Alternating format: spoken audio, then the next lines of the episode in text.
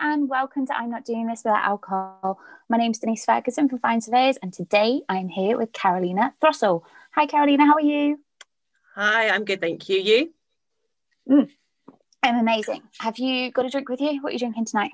I have. I've got pink gin and tonic. Oh, nice. nice I was gonna have, yeah, I was gonna have a pink gin tonight, but um, apparently my husband has opened up every single bottle of um tonic that we have in the house and let them all go stale or flat or whatever you call it. So no gin for me. So I'm on the red wine. Malbec or Merlot. Yeah, what did someone last week called it? Um Furlough Merlot, which uh, is probably quite apt, really, isn't it? well, we're all on it now, aren't we? So, Carolina, what is your business called and what do you do? So, my business is called Iden Marketing and I am a freelance PR consultant. So I do PR, social media, copywriting, um, and also something new that I've been doing a lot more recently is kind of podcast management. Ah, everybody wants a podcast, so everyone wants someone else to manage their podcast, edit their podcast, produce their podcast. Yes, definitely. Oh, that's amazing. So, what got? I mean, obviously, you. I know from just speaking to you just before we came live that you've got your own podcast. But did you know all about the tech beforehand? Like, you know, tell me the story. Nope, nothing at all. So, I uh, prior to kind of March of this year, I actually was full time uh, as a PR account director for a technology PR agency. And in March of this year, I decided, and this was pre-COVID, I thought I'm actually going to go off my own um, and set up as a, a freelancer left the full time job, left the security, decided to go it all alone. Um, COVID hit, but actually it didn't impact me too much. So yeah, it was all good, all fine. Um, and one of the things that I wanted to do was to promote my business, obviously with it being new, and podcasts are a great way of actually getting your name out there. And I thought, I know, I'll launch a podcast. Never done it before, barely listened to a few of them, and just gave it a go. And uh, yeah, oh, really, because I was an avid podcast listener before I did the podcast, and you know, we had a marketing meeting, and um, they said to me, "You're going to have to do a podcast," because that was the thing, like you said, that was the thing that it's everyone did when they launched their business. And I literally just said, "I'm not doing that without alcohol," and then that was it. It was like, "Oh, okay." then you will do it with alcohol, and you will interview people, and this is what we will do. So yeah, I think it's a amazing way to kind of get your name out there and and it's fun i you know i really enjoy doing it yeah definitely well i think yeah. with um with my podcast so it's called kids review ed tech and again, my background is as a technology PR person. So one of the things I wanted to do was was not just do a PR podcast. I wanted to have something relevant to my area of work, which is why I thought I know I'll do an edtech podcast. But there's loads of edtech podcasts. So what is there out there that's different? And I thought actually you don't ever hear from the kids who are actually, you know, who it's aimed at. So I thought let's do a review podcast on tech for kids. And I love that. I'm definitely bringing my Aoife on. Definitely. As soon as I get off of here, I'm just going to say, do you want to go? Do you know, actually, I'll say to her, do you want to be on a podcast? She'll be like, no. Ugh. I mean, if anyone wants to be on the podcast, because I said at the moment, um, I have two children who are nine and five. They do the bulk of the episodes because trying to find parents and kids to actually review the tech is actually quite challenging. So I'm, I'm always up for more parents, more kids to get involved. So if anyone's interested, by all means, get in touch oh, 100%. I'm pimping my kids out quite happily. yeah, sorry, my kids are doing it. That sounds amazing. so, tell me more about the business side of things. So, you say that you're into PR and everything like that. I vaguely understand what that means, but it sounds like it it's one of those specialities yeah. that I simplify in my brain too much. Like you know, I get you into newspapers or I get you into magazines, but there's I a mean, lot more behind it, isn't it? So tell me more. Yeah, I mean, it is kind of that, and there is a bit more to it, but it's one of those things that people don't really understand what PR is, and even my own family don't understand. So if I will say, try explaining um, to them what a surveyor yeah. is. They're like, oh, you can, you can come round my house and see if a wall's going to fall down. I'm like, no. yeah, I mean, what I get normally is, and again, because I used to work um, as a journalist, so they were used to having my name in print for things they kind of got that concept whereas with pr you're actually trying to pitch to a journalist for them to do the story so if i said to someone oh it's amazing my client's in the ft oh did you write it it is your name there no my name is not in the mm-hmm. ft my i got my client in there through a journalist. Um, it, yeah. yeah, that's oh my god, that's so awful because it literally sounds like you did none of the hard work except you did all of the hard work. Yeah. Yeah. So so it's tricky to explain, but I mean ultimately in a nutshell, I make businesses, people more well, famous is probably the wrong word, but yeah, just increase awareness of businesses and what they do in publications or broadcast, essentially. No, I love that. It's great um, skill that's needed, and it is so much harder to kind of get into those publications these days because there's so so much social media. Mm. So, how have you found? I mean, you're young, so you've it, it probably has always been in your life but how have you found pr's changed throughout the kind of internet social media I mean, I think you can you can pitch more with social media, but there are kind of boundaries, and also a lot of the time it's about learning what journalists prefer. So some journalists are happy for you to pitch them on Instagram, for example, um, or on Twitter, and others aren't. So um, the FT thing I mentioned before, I had a client who I actually managed to get on the front page of the FT. Um, wow. Um, really great story. I was so, so happy about it. And that actually came off the back of me tweeting the journalist initially. That's where it started. It was a tweet. He had tweeted about my client's name, that he used their product, thought it was great. I saw it, tweeted him back and said, you know, the guys are in London. Do you want to meet them? And it all stemmed from there and we got this story on the front page. And I remember getting the magazine thinking, oh, it's going to be in inside the paper, flicking through, and then be like, no, oh my god, it's on the front page. Oh wow! Inside, it's so you didn't page. even know it was going to be front page. No, you never do. Which is again is the the thrill of it, but also that's equally sometimes the downside, and that's something I have to explain to clients is. Um, just because a journalist said they're going to use something, it doesn't guarantee. And it's not guaranteed until it's in print because you know things can happen it's news things change so well yeah might, boris could know. chuck us back into another lockdown and then yes. you're definitely not on the front page exactly you know things happen and the news agenda has to reflect that so again you might have something um, that the journalist is going to print and then i don't know there's a bomb scare there's a terrorist attack something happens which will mean that story gets spiked through no fault of your own um, but it happens unfortunately and that's almost the fun as well of pr is that you don't always know what's going to happen yeah, completely. So, what do you do if you've got a really boring client, though? That you know, or a really a, really horrible client? I mean, that must happen too, where people just don't want to speak to them, or the pitch that you've given is completely skewed by the conversation that happens at the time. Um, I mean, difficult clients is something I have had definitely in the past, and that's usually more in terms of if they don't always get how it works um, I'm lucky now that again, with me being freelance, I can pick and choose who I want to work with. Oh, isn't it amazing? So good because it means I can see if you always get those warning signs. I think of a client who might be difficult or a bit tricky, yeah. and half of the time, getting someone to I mean, it's like anything. If you have a client that you think is going to work with you and they're actually invested in that relationship, they're not trying to catch you out. They're actually committed to to giving you what you need. They're the ones that get the best PR the ones that are trying to almost catch you out or um, don't really understand the process, they're not very helpful, they're the ones that don't tend to get the best results because it's hard to work with them. So if you have a client who is really open and honest and, and kind of forthcoming and, and just has that kind of brainstorm with you, that's where you get the best results. Yeah, I couldn't agree more. I have a very firm no asshole rule and I just refuse to budge on that even an inch. If I I'm very so this this is something that I've that's very much in the forefront of business these days, and I love it because I am a very honest person. But um, it seems to have been a wave over the past maybe three years that, that um, in business it's you have to be 100% yourself. You have to be 100% yourself.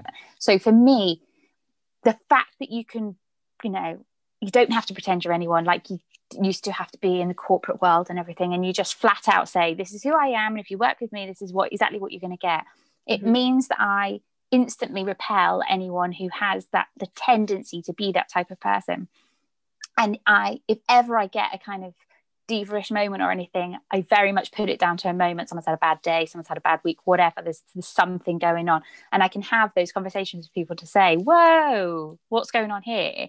Whereas when I was in the corporate world or or maybe years ago in business, because I've been doing this for like 10 years now, you you it was expected that you dealt with any manner of shit and it just isn't expected anymore. Or maybe it's just because I've been doing it for a long time now, but is that how you find it as well? Is it a change mm. in atmosphere, or do you think that you're just that's just who you are as a businesswoman? I think that's just who who I am. I mean, I'm. It's something my bosses have always sort of said to me when I've worked with bosses in the past is that I'm not a a touchy feely person. I kind of say it how it is. So, which means I can be very direct sometimes. And maybe that's the the journalist in me when I started off in journalism. I like to get to the point so if a client comes to me with something and I think it's not a story, I think there's no no, you know, nothing there, I will say to them, I'm sorry, this just isn't going to work. It's not a story. Boring. Yeah, exactly. Rather than trying to make it work or be a yes man, I'm not a yes man. That's not why people hire me because they want my direct approach. They want me to tell it like it is. I'm, I'm yeah, that's probably something I can also be a bit of a negative in that I'm a bit too direct sometimes, but you know, that's how I like to I, approach things. so it's funny you said that because I'm really direct as well, but I am a really touchy feely person. So I think I I can switch between those two seamlessly, and I don't think that's weird. Although I have subsequently found that people associate that with being a complete psychopath because I just I you know I, I I think that I can say to someone you know that's a really shitty thing to do to fancy going for a drink because one's business and one's pleasure and i can switch mm-hmm. seamlessly but whereas a lot of other people don't seem to be able to do that they take things personally which i just don't take things personally mm. do you think that that you know it's because you also don't take business personally that, that other people might find that harsher side of you maybe hard? i mean i think um you have to be i think you have to have a kind of a, a hard shell if you are a pr person because you are dealing with rejection on a fairly frequent basis because a client might be pushing for a particular story or an angle and and even as much as you could say to them this isn't going to work if they have to get it out there because they have stakeholders or investors sometimes you have to do it just for that basis. Um, and i think i just have that kind of hard shell of it doesn't matter. This is just work. It's just business. It's not going to impact me. Now i'm not saying if i was asked to represent somebody that i didn't believe in that i would just do it because it's business because you know I have some morals. There are things that I wouldn't kind of do, um, and equally there are things that I would take on. There was um there's a charity that um, called Remember My Baby, and they actually specialise in remembrance photography. And I came across oh, wow. them. It's such a great charity, and I thought, what a great idea! They basically get um, photographers to volunteer their time um, for people who've lost babies, um, stillborns. Oh and they give them a photo completely free. They get a professional photographer in to take those pictures. They've got a moment to remember for the rest of their lives. It's a sad moment, but it's something tangible for them, which yeah. can help with their grief. And I got in touch with a charity to actually help them for free um, with a bit of PR. And we got into the Daily Mail for it. Now, again, it's I don't usually do free things. It's not, you know, I'm here to work, make money. I'm here to as a business. But it was a charity. We're feeding that, our kids yeah, that's but, why I repeat to people endlessly. Yeah, exactly. I'm but really it's a charity sorry, I believed in. Yeah, yeah. So they haven't got huge budget. You know, they're not an Oxfam. They're not a, a cancer research. They haven't got loads of money. And I thought actually I can do something to help them. It's a great bit of coverage. It's helping them. And again, if there are any photographers, they need more photographers to help them out. So it's a really good charity that I would oh, recommend. Oh, I've got loads of photography mates. I'm not I'm not, you know, I'm not sure if they could cope with it's that a sensitive thing, subject. Yeah, definitely. Oh, I mean, it, even I, just I, reading I, the stories. Yeah, I, I think that's one thing I would say is that pre becoming a mum, um, I was probably a bit more hard nosed about those sort of things. Whereas now, I think knowing, you know, I have two kids, it's quite that sort of thing touches you more. I think. So reading the stories of of the stillborns and everything else, it's hard not to get emotionally involved with that. So I, I don't know how they do it from a photography perspective. I really don't, but fair play to them. It's such do you a think you would have done thing. Do you think you would have done that free of charge before you had kids? Um, I don't know. I mean, it's it's hard to say, but I think there's always been a part of me that wanted to do. If I can help, I will. And I know at the start of um, of lockdown initially, there were so many people offering things for free, trying to help out, and yeah, you know, I was thinking, what can I do? I can't, you know, I'm not a chef. I can't go and cook a meal for NHS workers. What can I do with my skill set? And that's kind of where it led me thinking, well, maybe I can do some PR for some charities. And it's actually something I want to keep doing um, every now and then. I'm just going to support a charity for a small period of time as, as part of my kind of CSR, but it's not a policy. It's more just a, I want to do that. Yeah. I think you need to do I, yeah, I think as a as a business person, you need to do all the things that fulfill you as a as a person because running your own business, and I say this a lot on a lot of the podcasts, is running your own business is amazing, but it's having the choice of which 16 hours a day you work. Yeah. It's a long slog, it's hard work, but you do it because you love it. If you don't do those other feel good things, it's hard to it's hard to continue the momentum mm. of running your own business. I mean, it's also, I think, just, um, I mean, for me, as well as the charity itself, it's an opportunity to get into other media titles. So the kind of work clients that I work with, it's technology firms, it's um, B2B, other than I have a, a, travel brand I also do some work for. They're not the kind of client that are going to get into a Daily Mail.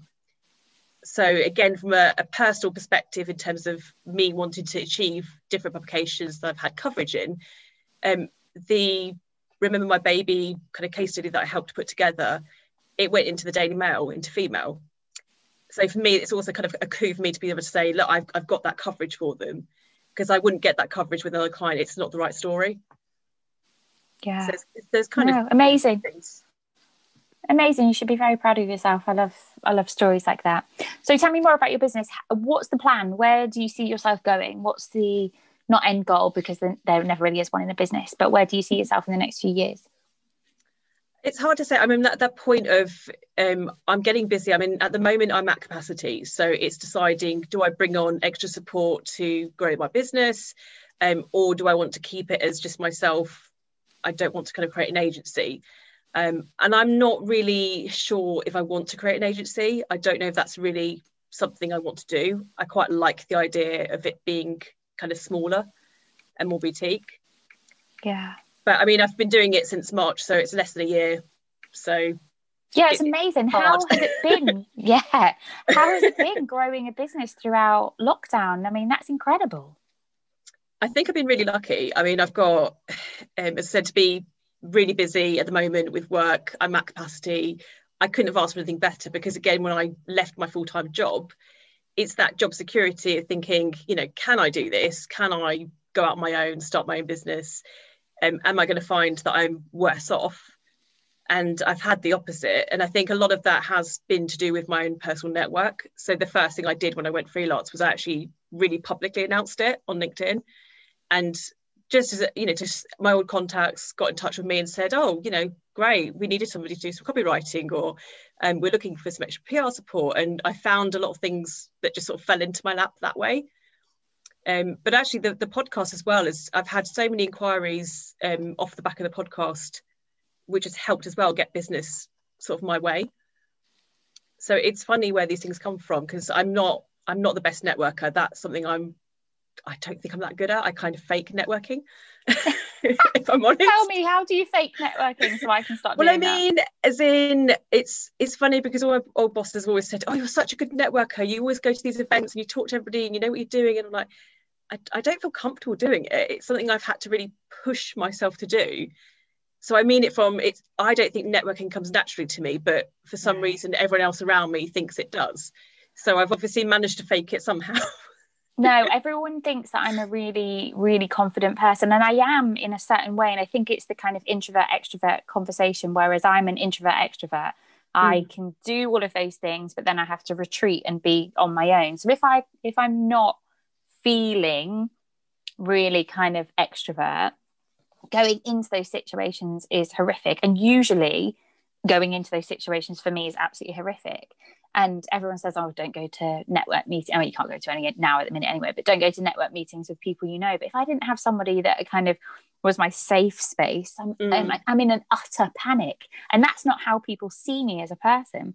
But i'm just i can speak naturally to people that i know are nice but i just have a an absolute allergy to dickheads. And i hate not knowing that what I'm going to get into. Mm. Because if my face doesn't tell you I think you're an ass, my mouth will. So if I go into a situation where someone's just horrible, I'm like, oh god. So that sort of position positioning myself on in a networking meeting fills me with absolute dread. Mm. I kind of like the whole online networking because as soon as somebody's like that, I'm like, okay, goodbye. Yeah. I think no, uh, online networking. The one thing I would say that's it's made it more accessible, um, because even before um, kind of COVID, obviously I was still working full time, but I used to go to networking events, and it's that thing if they're always in London, and I'm I live in Kent, so I'm not in London, so it takes me about an ah, hour yeah, to get into hard. London.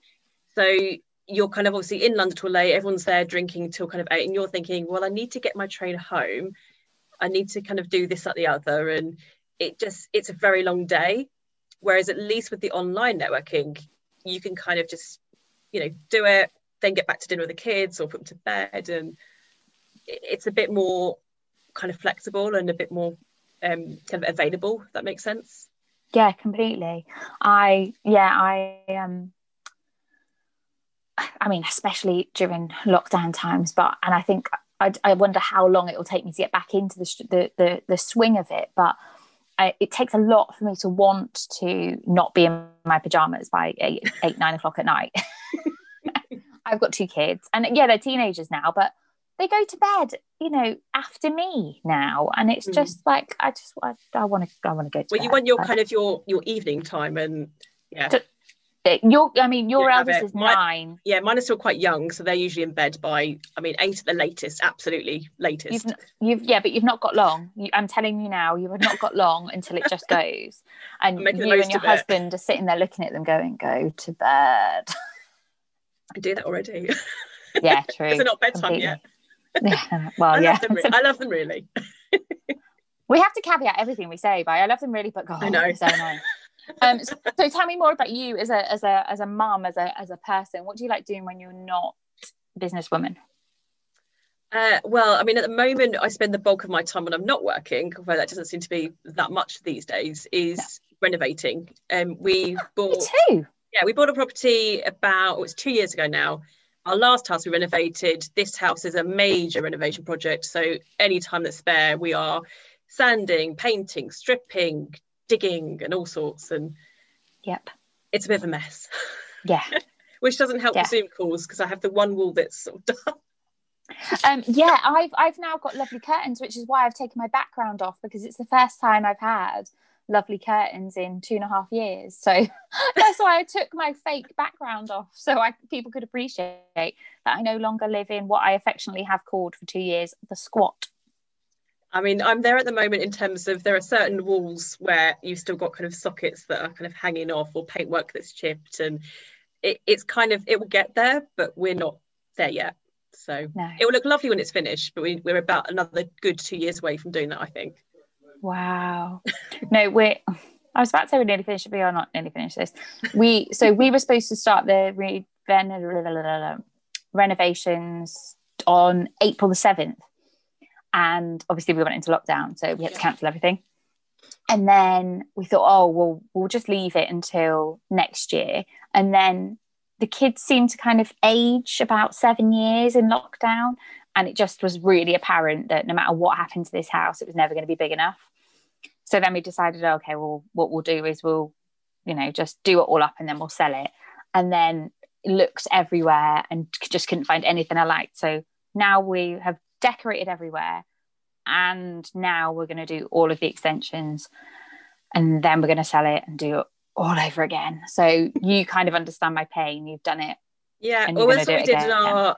I mean, this is what is kind of a running joke in um in my family is that our last house we did, I think we were there for just over four years.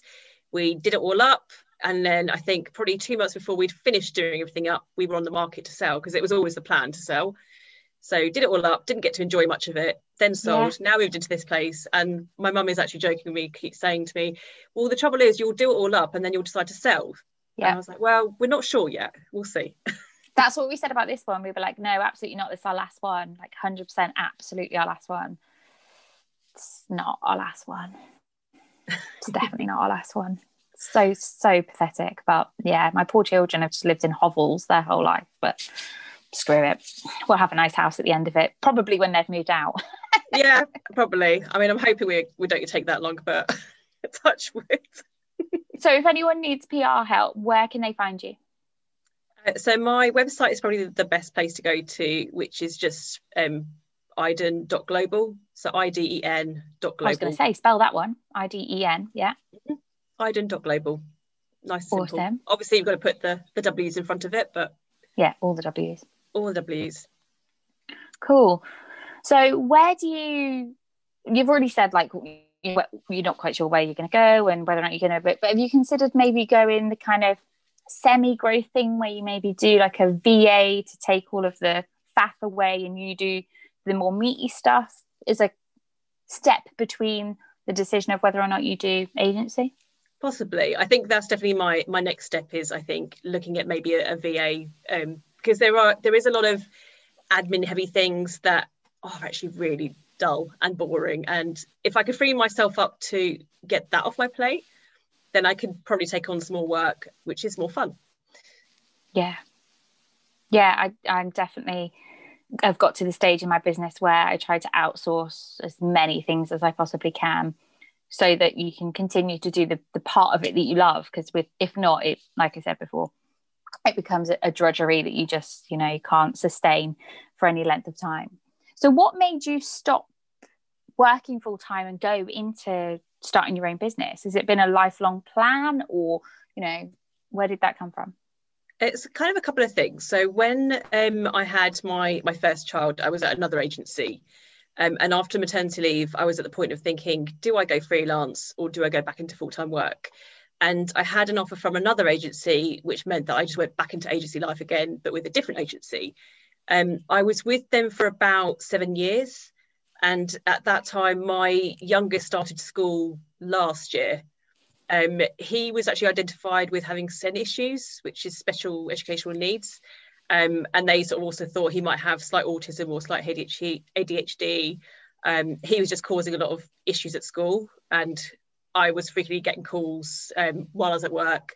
Can you pick him up? We've had an incident. And it was just very stressful so doing that plus having a, a full-time kind of job in a PR agency, um, I quite frequently would, would, be on trips. I'd be in London or I'd go abroad, and it was just really chaotic and hectic. And I and just stressful. Thought, and oh, super super stressful, um, especially because I was thinking, oh, dreading if I get a call from school, what's happened now, and and what's going to happen, and is there an issue? And I think actually, kind of looking back at it now, because when I left in March I thought, okay, I need to be, I can't cope with this anymore. I need to just freelance, switch my hours around. Um, he's been loads better. And I can't oh, help really? but thinking, yeah, I can't help but thinking that part of it might have been my really, really full on busy job might have actually even caused the fact that he was actually kind of acting up because he needed more attention. He's a very bright boy. I think he kind of, you know, he clocked, oh, this is how to get attention and that's what he was doing. Whereas now i'm at home i do, I do work still quite long sometimes but i can still be around. So i'm in the house and obviously you know come march lockdown everyone was homeschooling anyway. So if i had been at the full-time job i would have still been at home with him but i think it's harder though. I, I definitely am grateful. I mean i've struggled but i'm grateful during lockdown that i work for myself because mm I could dip in and out of the homeschooling and the working and stuff like that. I, am not saying I enjoyed it. I really didn't. It, it, was way too much pressure for me. But if I'd have had to set and sit down and do kind of nine to five, mm. I think I would have been, you know, sectioned. Yeah, I mean, I think for me, just having that freedom of knowing that I make my own time, but I think it's also that that guilt factor as well of if you're working for another company, you don't want other people thinking that you're you're slacking. Whereas at least if you're doing it for yourself you're your own boss. So if you're slacking you know you're slacking. Obviously yeah. you you will you know you will work. Your boss you tells to. you off. You. Yeah. So but you don't have that kind of fear of someone is isn't seeing the work i'm doing because you know how hard you're working. So there's yeah. no one to kind of prove it to. So if i sort of thought i need to take some time out to do something I mean, there was one day I think um, at the height of lockdown, I thought, you know what, I need some fresh air. It's a nice day. Let's just go for a walk, get some fresh air, go for a walk. I could do that. I didn't have to ask permission of anybody. I could just go and go and do it. God, I don't think I could be. I don't think I could do that. I mean, I've worked for myself for ten years, how or more than that. Yeah, more than ten years, and the thought, even like you saying that, asking permission to go and do something, just like just seems alien to me. Anyone who kind of works with me, the it's results driven. It's not time or anything like that. Mm. If something happened to take you 20 hours to do that would have taken someone else five hours to do, I'm just going to presume that you did it better than the person who did it for five hours because it got done and I'm just happy I didn't have to do it. I couldn't, I could not live that kind of life ever no. again. It does not for me. No, but I think also just in terms of the type of work you do as well. I mean, my, as I said, the last agency I worked for, a lot of our clients were US. So it wasn't uncommon for me to be working, um, doing, you know, full day, getting to the office for eight o'clock in the morning, working until five o'clock, pick the kids up, get home, and then I'd have a call at 6.30 or seven o'clock with a US client. Yeah. So you'd rush home, pick them up from nursery, or from school, aftercare, get dinner in them, try and sort them out, then be like, right, keep quiet because I've got to go to school now. And don't say a word. It's, it's not fun. It's not fun right. for them. It's not fun for you. It's stressful. And as much as your boss might sort of say, "Oh, we're only expecting you to do so much," and um, that's not expected. I can't then let my team down by saying, "Well, I've got kids. I'm not going on this call. You handle it," because that's yeah. not fair. So no. again, it's there's so many different things that come into play with that sort of a, a job and role. And I think sure, you love what you do as yeah. well. You can't not be the best at it all the time. Yeah. And I think that was the other factor as well with the the issues I was having with my my child at school when that was all kind of kicking off, I wasn't being 100% at what my job because back in my mind I was stressing about is school going to call me? Have I got to pick him up or is something happened today or is it going to be a good day today? So my mind wasn't 100% focused on work because you couldn't be. And yeah. that again for me is my kind of career is part of who I am in terms of my, yeah. what I do is tied into Do you me. feel any guilt about that? Because I I say that as well and I feel no guilt about it in terms of what the, my work is, kind of who I am. part of you. Not really. Um, and I think maybe that's the other thing I find sometimes is that when you are a mum, I think a lot of people define you as a, a mum. And I've always in my head been, I'm a businesswoman first, mum second. Like I don't, there's not, it's not anything to take away from the fact I've got kids and I love them, but it's my career is is me, and that's also an important important part of who I am. I think I, I don't even think first and second for me. For, in order for me to be a whole person, there has to be my kids and my business and my family and you know um, my exercise, my friends. You know, all of those things make me into who I am. With and without one of them, it becomes a very kind of miserable uh, person. So that mm. you hmm. know, whenever one drops off, they have to come back together. Because if not, I'm just not the person that I need to be in order to be able to do all of those other things. I'm not very good at my business if I don't exercise a lot. I'm not very good at my at being a parent if I don't see my family. I'm not very good at being a wife if I don't, you know, sleep well. You know, like all of those mm. things are just actually so... maybe that's more more correct in terms of the order. It's just like you said, it's yeah, all, all of of identity. It's not. I think that's just the thing that it kind of bugs me sometimes when people talk about kind of mumpreneurs or mums in business. No. And for me, the two aren't necessarily the same. You know, I, I'm not even. I'm, I'm becoming less. Com- I'm becoming less comfortable with businesswomen as well. Even mm. though I am, I am going to launch something that's that's female focused.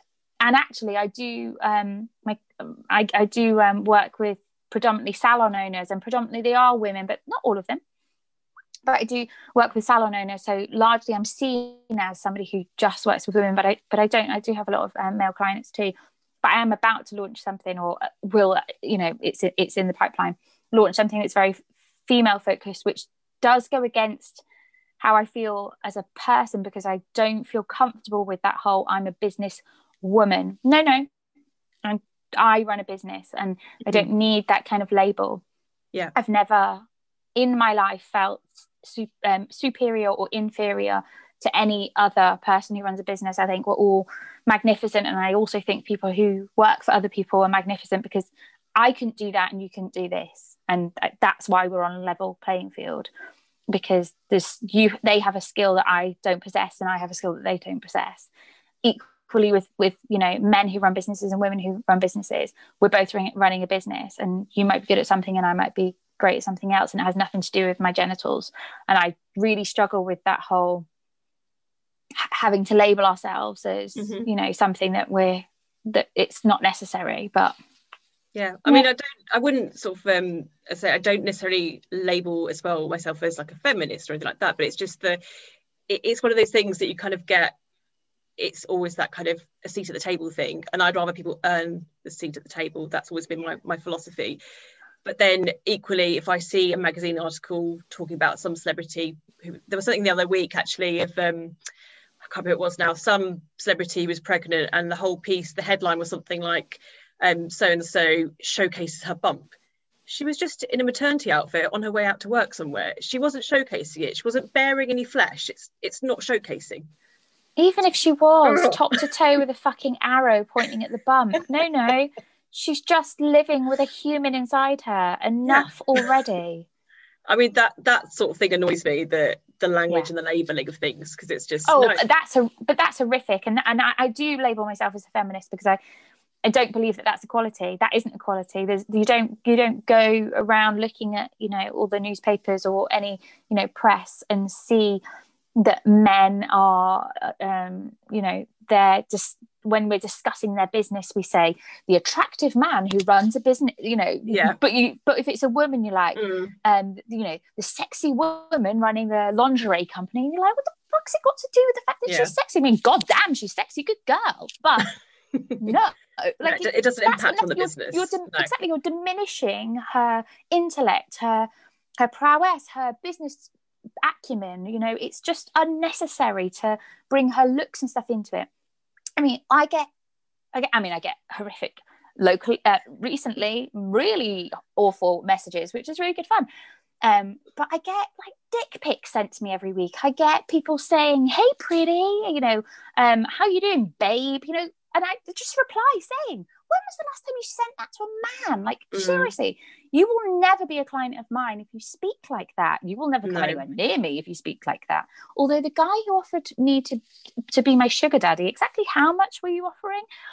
which, which is exactly what my husband said as well, which was hilarious. But I mean, it just you know, I don't believe that men get that in business. No. I don't, which makes me instantly think, why should we as women get this in business? Well, there's quite a there's a funny kind of um, strand actually where you've got I think it's Scarlett Johansson and a few others where they're basically kind of mm-hmm. calling it out. I love that. It's just just the the look on her face of she gets asked in a really inane question. it was about like, what diet she did for the movie. Yeah. So like, everyone did, did you did you ask them? everyone else was asked about um, character you know, what, and yeah, yeah, how they got into character would they were they you know living and breathing the role and everything and they went straight to her and they said and uh, what diet did you do for the role like, really really I mean, I mean, it's just kind of one of those people that I think if I was ever a, a celebrity like publicist, I'd love to have her as a client. It would be dangerous, but hilarious at the same time. But that's why I'd want it. I wouldn't want mm. the kind of I say the right thing because that's what I'm done, and you take my yeah. batteries out at the end of the day. I want the kind of people that are real and authentic. Well, yeah, having mm. personality, mm. but having their own personality, not somebody who, you know, lights up for the camera, but yeah. isn't. I mean, actually, rip.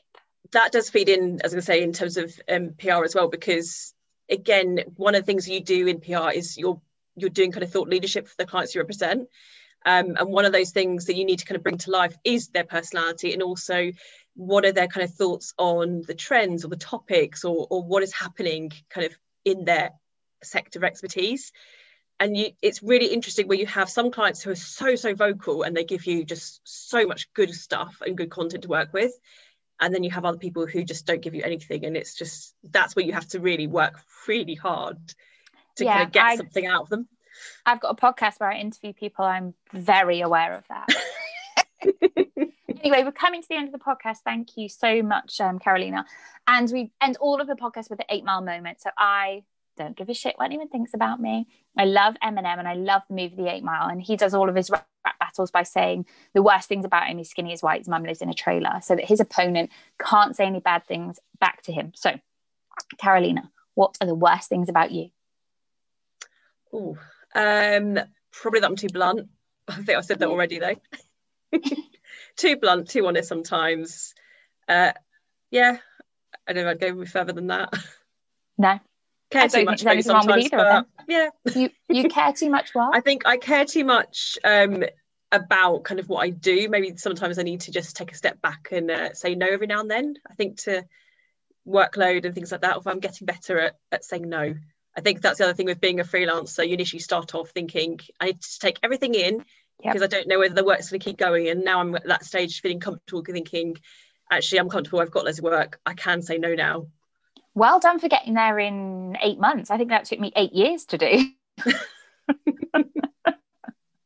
Well, thank you so much for being on the podcast. And as always, if you want to be on the podcast or you want to sponsor podcast, you can contact us at info at find-surveyors.co.uk. Thank you, Carolina, for being on. Say goodbye to Thank everyone. you. Bye. Bye.